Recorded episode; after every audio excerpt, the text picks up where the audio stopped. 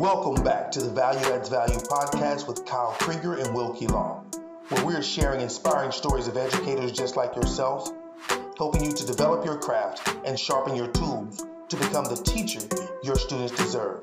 This is the Value Adds Value podcast. Let's jump into this next episode.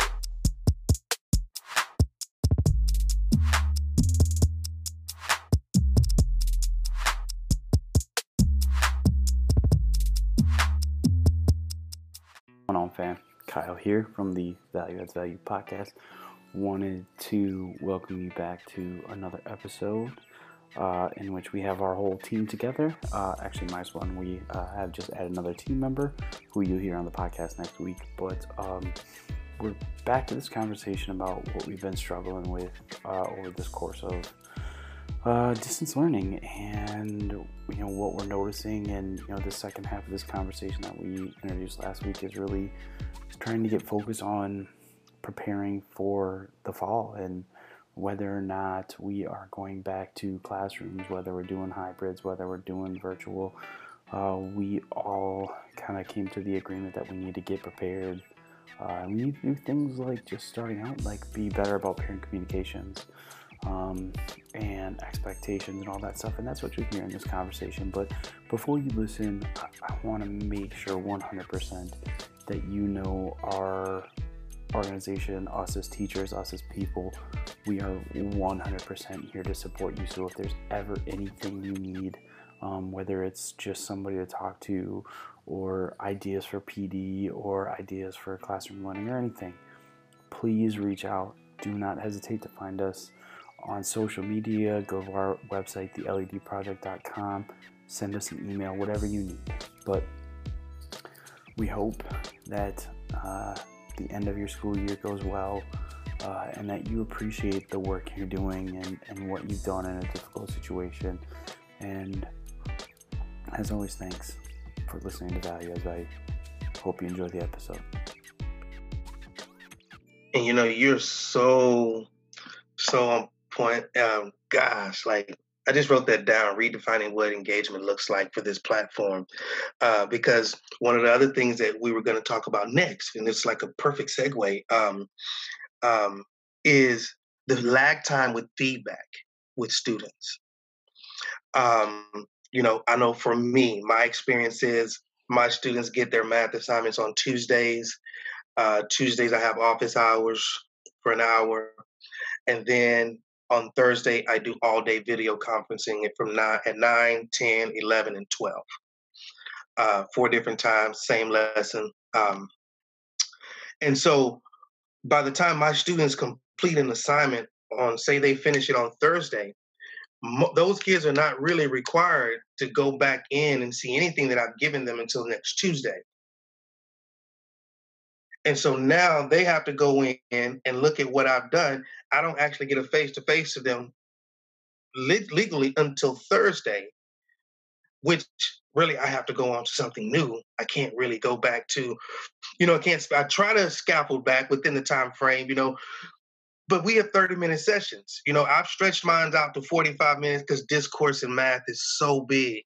You have to actually talk about what you're doing. And I mean, in learning, period.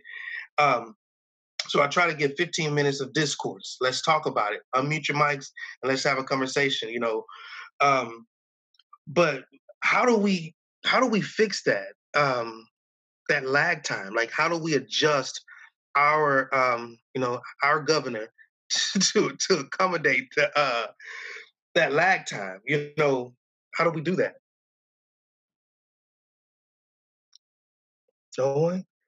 That's such a big question. I don't, yeah, I yeah. Like I don't, I don't honestly know if I have an answer because I haven't like figured that out myself. Would that be where it is important to have pre-recorded lessons built in?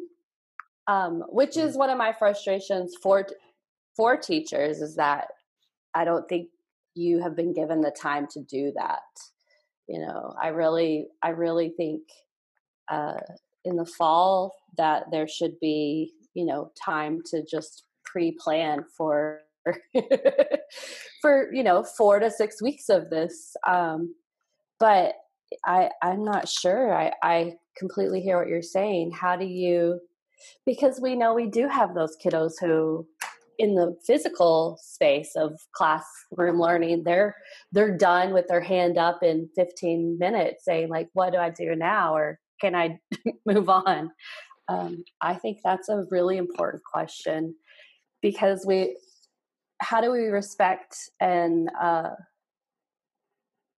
understand that teachers cannot in this way just crank it out like with 200 kids all day every day. Mm-hmm. You know that's just that's like an unreasonable ask of one teacher to you know labor for that kind of um, of setting which also makes me think then is that reasonable for the physical building? But but uh yeah i think you were i think that's a big important issue to have your peers really uh, discuss you know as teaching teams and and subject area teams and grade level teams with your administrators because there has to be a new way of sharing that that load that teaching load we have to get more creative with how we're we're creating the content that they're needing um, well, and, and, one thing go ahead kyle go ahead. oh and and what I was just gonna say, um, you know, with with the lag time piece, and I was talking about it like I hand out paper packets on a Monday, and I don't get them back until the following Thursday. And and I I know it was brought up on here a while back where we were talking about Zoom Zoom fatigue, but also like respecting parents by not calling every time something's missing. You know, like parents were getting overwhelmed. So for me, like I send out emails to kids all the time and I don't I don't ever get responses. I don't ever get questions from kids. And and that's really for me where the the kind of the lag time question is is because you we used to hang our hats like on that dis not just the discourse between kids but the discourse between us and the student of being able to give that immediate feedback and it's just really and i think that's my biggest pain point right now is i feel like and where i'm failing is i'm not able to give my kids feedback not because i'm not trying it's just all the parameters and the way the situation has you know developed over the last 7 weeks yeah, I, think I miss. I just want to talk to my kids. Like another reason why I don't want to go to our locker clean out is it'll be really hard to not see my students and want to give them hugs. Like you know, being there and I, I was actually at Target and I saw one of my students from last year and they went to run up to me and I was like, oh wait, no, you can't, you can't hug me, you know, and it's it's just it's been hard and it's I miss giving them that immediate feedback in person because sometimes if they're struggling, they need to see you. Yes, they're seeing you virtually, but it's not the same. Like body language is harder to read. They look at all those things. They look to you for confidence and it's not the easiest to do over this platform. As as hard as we try, it's it's hard to deliver that emotional feedback as well. And something Kyle talked about earlier, um, we were just chatting. Uh, he talked about the irony of living in a digital world where everything moves so quickly that now that we're teaching in a digital world, everything is moving so slow. Uh, in my classroom, my virtual classroom, I'm literally having to redefine what wait time is because, you know, they tell you, you know, teacher books when you're teaching allow wait time before you get a response. That wait time is like crickets you know i'm like unmute your microphones and say something. You just see a bunch of little red un- red microphones and i'm like i'm gonna unmute everybody and then they're like i don't have anything i don't have anything i don't have anything and i'm like oh my god so I mean, it, it, that that is just so ironic that we're we're in this. Let's go, let's go, let's go. But everything is kind of like back to snail mail. I told him it's like the equivalent of me writing a letter and mailing it to my next door neighbor. you know, that's kind of how it feels like. You know, it's just yeah. I don't know. It's it's so true though. Like even I or like I said, I'm not doing the virtual lessons like either the live lessons like you guys are doing, but um, for me, just trying, you know, I'll post a lesson on Monday, but trying to get feedback to 122 students is hard. I, I mean, I, am like, should I be in elementary school where I only have 30 kids? Because these 120, 130 kids, it's hard to give valuable, you know, great feedback. And a lot of the times, some of their answers, I don't know. They'll just say, I don't know. No, like very, you know, very yes, no, short mm-hmm. answers. And it's just it's just hard and i feel like i'm not doing enough as a teacher and i have to constantly remind myself like it is fine mm-hmm. you're doing okay and i think we all need to remind ourselves that like we're, we need a pat on the back a little clap round of applause because we're doing great well, yeah absolutely absolutely absolutely and, you know it's it, you know i I'm always the glass half half full guy. That's me all the time. And as I look at my engagement and those kids who I know I know they're not getting it by the by the physical response. They don't have to tell me, Mr. Law, I don't understand. I can literally be teaching, and when I'm done, I can tell by the look in your eyes that you did not really quite grasp what I did. So I can set everybody else afloat, and I can come over here and slowly get you off the banks. And right now, those kids who were who who were there, they're even more there now. Like they're not even near the pool whatsoever. They're like, I'm gonna be as far away from this as possible because now I'm really exposed and I don't have anybody there to coax me into where I'm going. And um, I have a mixture of parents. I have those hover parents who are on the literal virtual call with me, with my kids. Um, and I'm totally fine with it. You know, I tell parents, let me give you a disclaimer. You're going to get the Mr. Law that's going to be in the classroom. So when I'm cracking jokes, the kids know who I'm talking about. When I'm saying things and I'm doing things, your kids will know what I mean and how I'm doing it. I say, so if I say something that you may think it's a little thing, check the kid's response. If your kid's not shaking up, this is me. You know? and so uh, one of the parents was like, no, I love sit. She emailed me. She said, I love sitting in your classes. You know, you you break it down it's me and a co-teach so we have the ability to to really break things down a lot easier because you get two different perspectives in one at one time. So i'll chime in he'll chime in and go back and forth and so the kids kind of get that understanding. But you know when you think about how we're going to approach next year you know I, I heard you somebody say do we start preparing kids in august for distance learning do we create in our classrooms hybrids already built in? I know I tried it this year to try to do it because I thought, not that I thought COVID would happen, just because I thought I'm an online student. I know this is the wave of the future. More kids are going to be doing this digital thing. Why wait until you get there to realize how to manage that load? And that's one of the things we've been hearing from all of us say kids can't manage that. They don't know how to put so maybe that needs to be worked into a curriculum to say how to manage digital learning. Not even digital learning, how to how to learn in a digital world. Like how to set up those times where you, you know, our we try to do it, give kids a schedule. You can pick between these different days, these are offered. Um, but I know a lot of campuses didn't do that. A lot of campuses didn't do that. Our kids know Monday, between Monday through Friday, what subject area they're going to check in with. Um, we still have kids, but again, 85% of our kids are online engaged right now.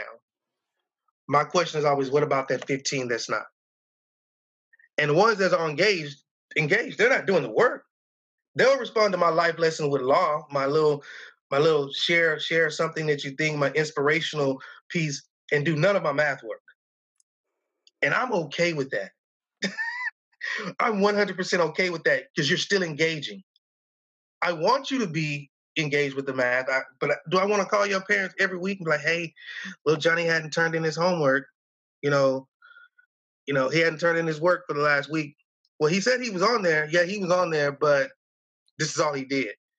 I don't know what's going on in the house. I don't know who's doing what, how's, you know. But we're told we're supposed to make those calls every single week, every single week. And I get it for the accountability, but I think districts have to kind of start waving the white flag and say, okay, states, we need you to stop the hemorrhaging. Let's stitch it up, and so we can move. Exactly, Wilkie. Like, at what point do we say do I keep calling the parent who has not responded to text, emails, constant calls after four weeks? Oh, I know we're also afraid of, you know, for at least in Texas, we've been told TEA is going to come in and audit us. We need to make sure we cover our bases. But again, like we, we talk about giving kids grace, giving parents grace. You know, a lot of my kids have two parent working families or one single parent working families. And, you know, and they are really doing their best. They're struggling to make sure that they're doing their jobs and being able to still have a paycheck or, you know, struggling now that they do not have a paycheck. Mm-hmm. And the parents need us to, and I, I always try to really tell my parents, you're doing a great job. You're doing awesome you can do it too. Like they need to be, you know, reminded that do not stress, just do the best that you can. Your student will be fine. Your kid will be fine. I promise. We'll be we'll, we'll all make through. We'll come to August. We'll catch your children up. But you know, parents they need the reminders too. I think we focus so much on children, but now we're in the business of working with parents. I'm I'm doing more parent phone calls than I've ever done in my career combined. It's a short career so far, but you know, like this has been huge. I'm really learning that piece of let's let's talk to parents every single day.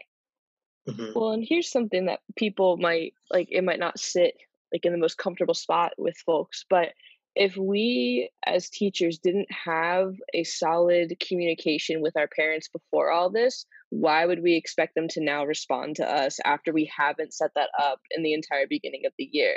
And I think um, you know, for some teachers like you know that parent communication was like a thing but then other teachers like it wasn't um maybe necessarily a priority for whatever reason and so now like um teaching in tights made a really thoughtful story about this on instagram and it like really resonated with me like you know if if parents never heard from teachers during the regular school year and now they're being expected to respond like would they like would you respond? And i don't think i would. Like if this is the first time my teacher is showing like an interest or like trying to get a hold of me right? Like you know would would i respond or would i prioritize other things instead? And that like really like sat with me and maybe reevaluate like you know how did i communicate with parents before?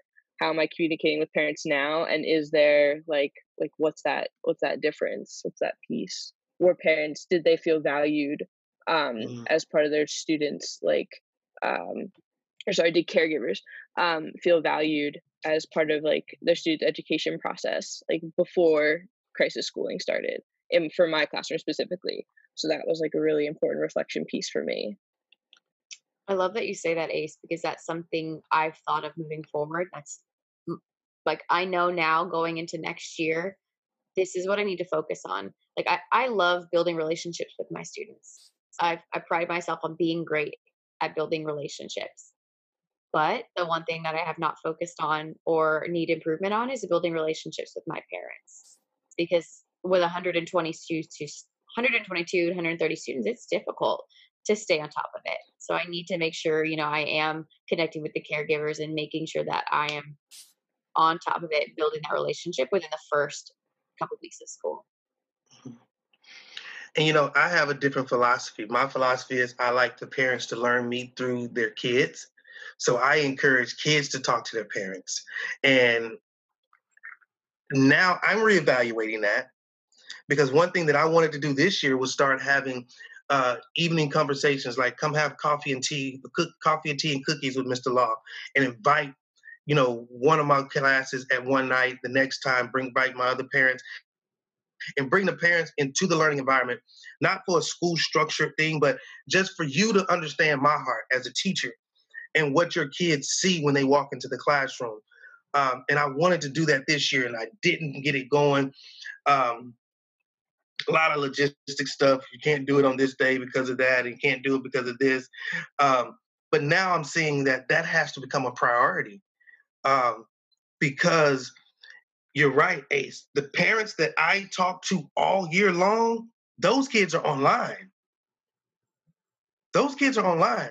The parents that may have slipped through the crack because their kid was quiet or kind of one of those quiz, kids that kind of flow and you don't ever have an issue, you don't have ever have, those parents, those kids are not, even though they're good kids, I can see where that misstep of not connecting with their parent, because it's the parents You know, when I asked my kids, did y'all get my announcements in the email? They was like, no, my mom told me that I needed to get online. You know, and I use Class Dojo, and those parents that are connected to my Class Dojo, those are the ones I engage with. I would always send out messages throughout stories and do things like that. But now to be in a situation to realize what you just said, Ace, those parents that are not, why would they answer my call? I'm with you. I'm, I'm a parent. And if I've heard from you all year long, and the first time you call me is wanting to check up on my daughter see if she turned in some work during COVID, um, just because I'm an educator, I would probably entertain your conversation. But if I hadn't talked to you at all, yeah, I, am probably that, just you probably just feel like it's a robo dial, right? And I'll treat it that way. Mm-hmm. yeah, but I have a I have a call screener on my my Google yeah. plug for Google. I have a, call screener, and um, I screen the call and hang up. Okay, done. Put it as spam. I, I think I think our next podcast when we get together is going to have to be about all the things, all the assumptions we had about school that are going to have to change next year, like mm. parent communication and I, the biggest mistake. And I can't believe it took this for me to realize that digit like the kids being digitally savvy with their phones and and TV and all that is not the same thing as academic like digital literacy. It sort of reminds me, Wilkie, of when I moved to Houston and I had to learn the difference between conversational English from non native English speakers and academic English. Mm-hmm. They are two totally different things. Mm-hmm. So. And it's like, it's a, because when you talk about technology and digital learning, that's a literacy. That's like a competency in literacy you know, literacy says, do you know how to navigate the, the English language? Well, dealing with digital, do you know how to navigate this digital space? Do you know how to do a search for something? Do you know that if there are other pages that open up when you do a Google search? Do you know that there's certain places you should go and you shouldn't go? You know, we don't have those discussions with kids. And I think that those are things that we have to, moving forward next year, and in the future, not just next year, but it's something that we have to completely revamp. And this, like I said, this this is my soapbox, and I get excited when about COVID for this because we actually get to reinvent education. We get to reinvent it completely. In over 200 years, it's been the exact same format, and and everybody's been required to do. You know, I think about that Albert Einstein uh, if you judged a fish on his ability to climb trees, it would always be dumb, or you know, something like that. So when you think about it, we've been asking every kid to perform the exact same task, the exact same way for so long because that was our assembly line, first industrial revolution mindset. We're going into our fourth industrial revolution. We have self-driving cars. And you're saying we can't educate our kids any better than what we did during the first, we have to shift that. And I think now COVID is opening up the eyes of, of educators and, and, and uh, policymakers to where they're going to have to realize that it has to change. It has to change. I think that this is the time to focus on that before any of the other pieces. This is the time for the teachers to push hard on their leaders. Mm-hmm.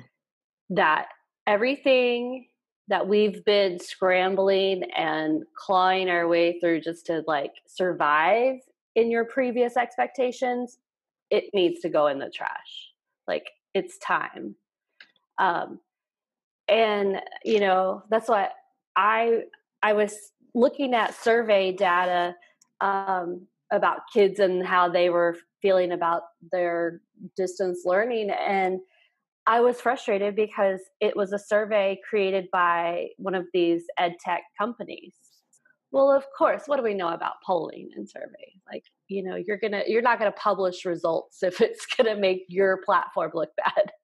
Um, so how do we get genuine answers from our kids of what they really with this in mind moving forward if things can't cannot look like what traditional schooling looked like. What did what really helped you? What worked for you? What do you need?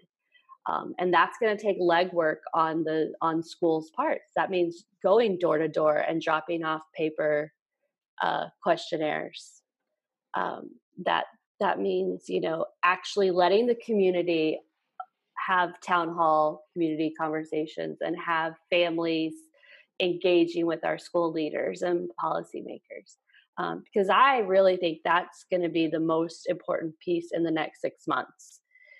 If we allow, if we allow our mindset to be, I just want things to go back to the way they were, they'll they'll make sure that happens. They'll say no, go do what you're supposed to do. Go into a building with a bunch of sick people and do your job. And if you don't, you'll get fired and you'll lose your income. But if we take the next, you know, six months of 2020 to really push push a narrative of we want to protect kids and families and we want to make sure access is important to kids uh, or is important in what we do for our kids you know? We still have kids who don't have devices in san antonio. We still have kids in rural communities who have no wi-fi access. Uh, you know like austin isd they're driving buses into neighborhoods to have hotspots but if you go 15 minutes east of that in Manor ISD, there's no Wi Fi buses driving around. It's still a, a, suburban, large suburban community, huge district. Um, but sorry, like you're gonna have to ride your bike a couple miles down the road to hang out in the neighborhood for the other district. You know, there's a huge uh, limitation when it's local decisions that are not equitable.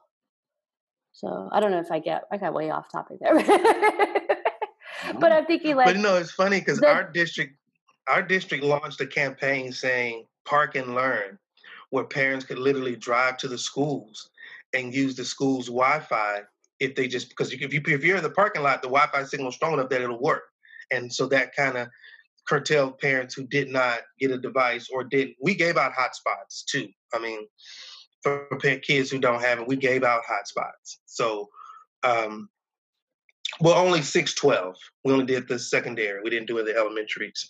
And so my wife's campus is seeing she's in a majority Hispanic neighborhood, low income.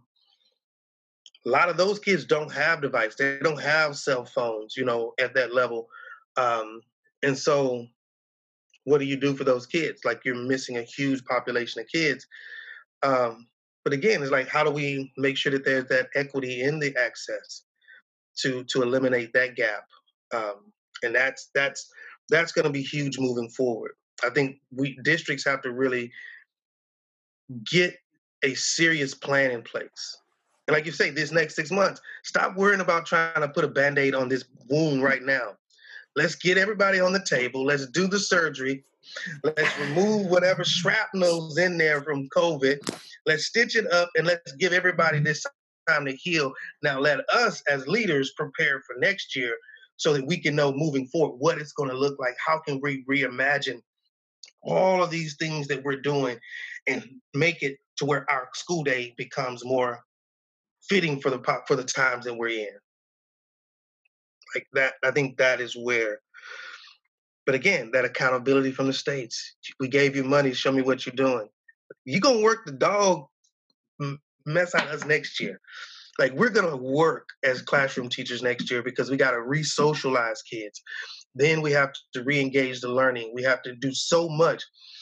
So what we're doing right now, I love it. I love being able to see my kids but give me a medium where I can just connect with my kids strictly on some social emotional learning.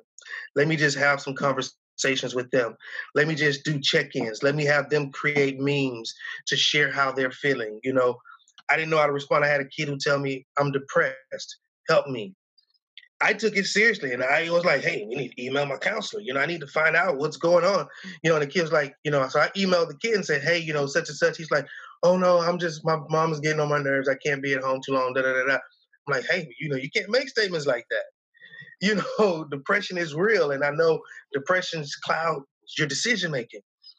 And so, um, yeah, I can say I, I'm, I'm, we have to Maybe that's something we need to figure out as as a group. Like, how can we help usher in, you know, a change in education? You know, go to change.org and start a campaign and let's get some teachers rallying around it so that they can hear a voice that there are people out here who really still believe that social emotional needs of our kids supersedes any mm-hmm. type of content that you want to deliver to them. That that really really really and especially now it's more important than ever. Especially now. All right. So anything you want to add kyle and... no no that was really that was really enjoyable. that was a great that was a great ending point right there social emotional needs of children that's that's mm-hmm. it yeah. that's where learning happens and, I, we even talked about the fact that we, I think we need to start putting content out for kids in places where kids are.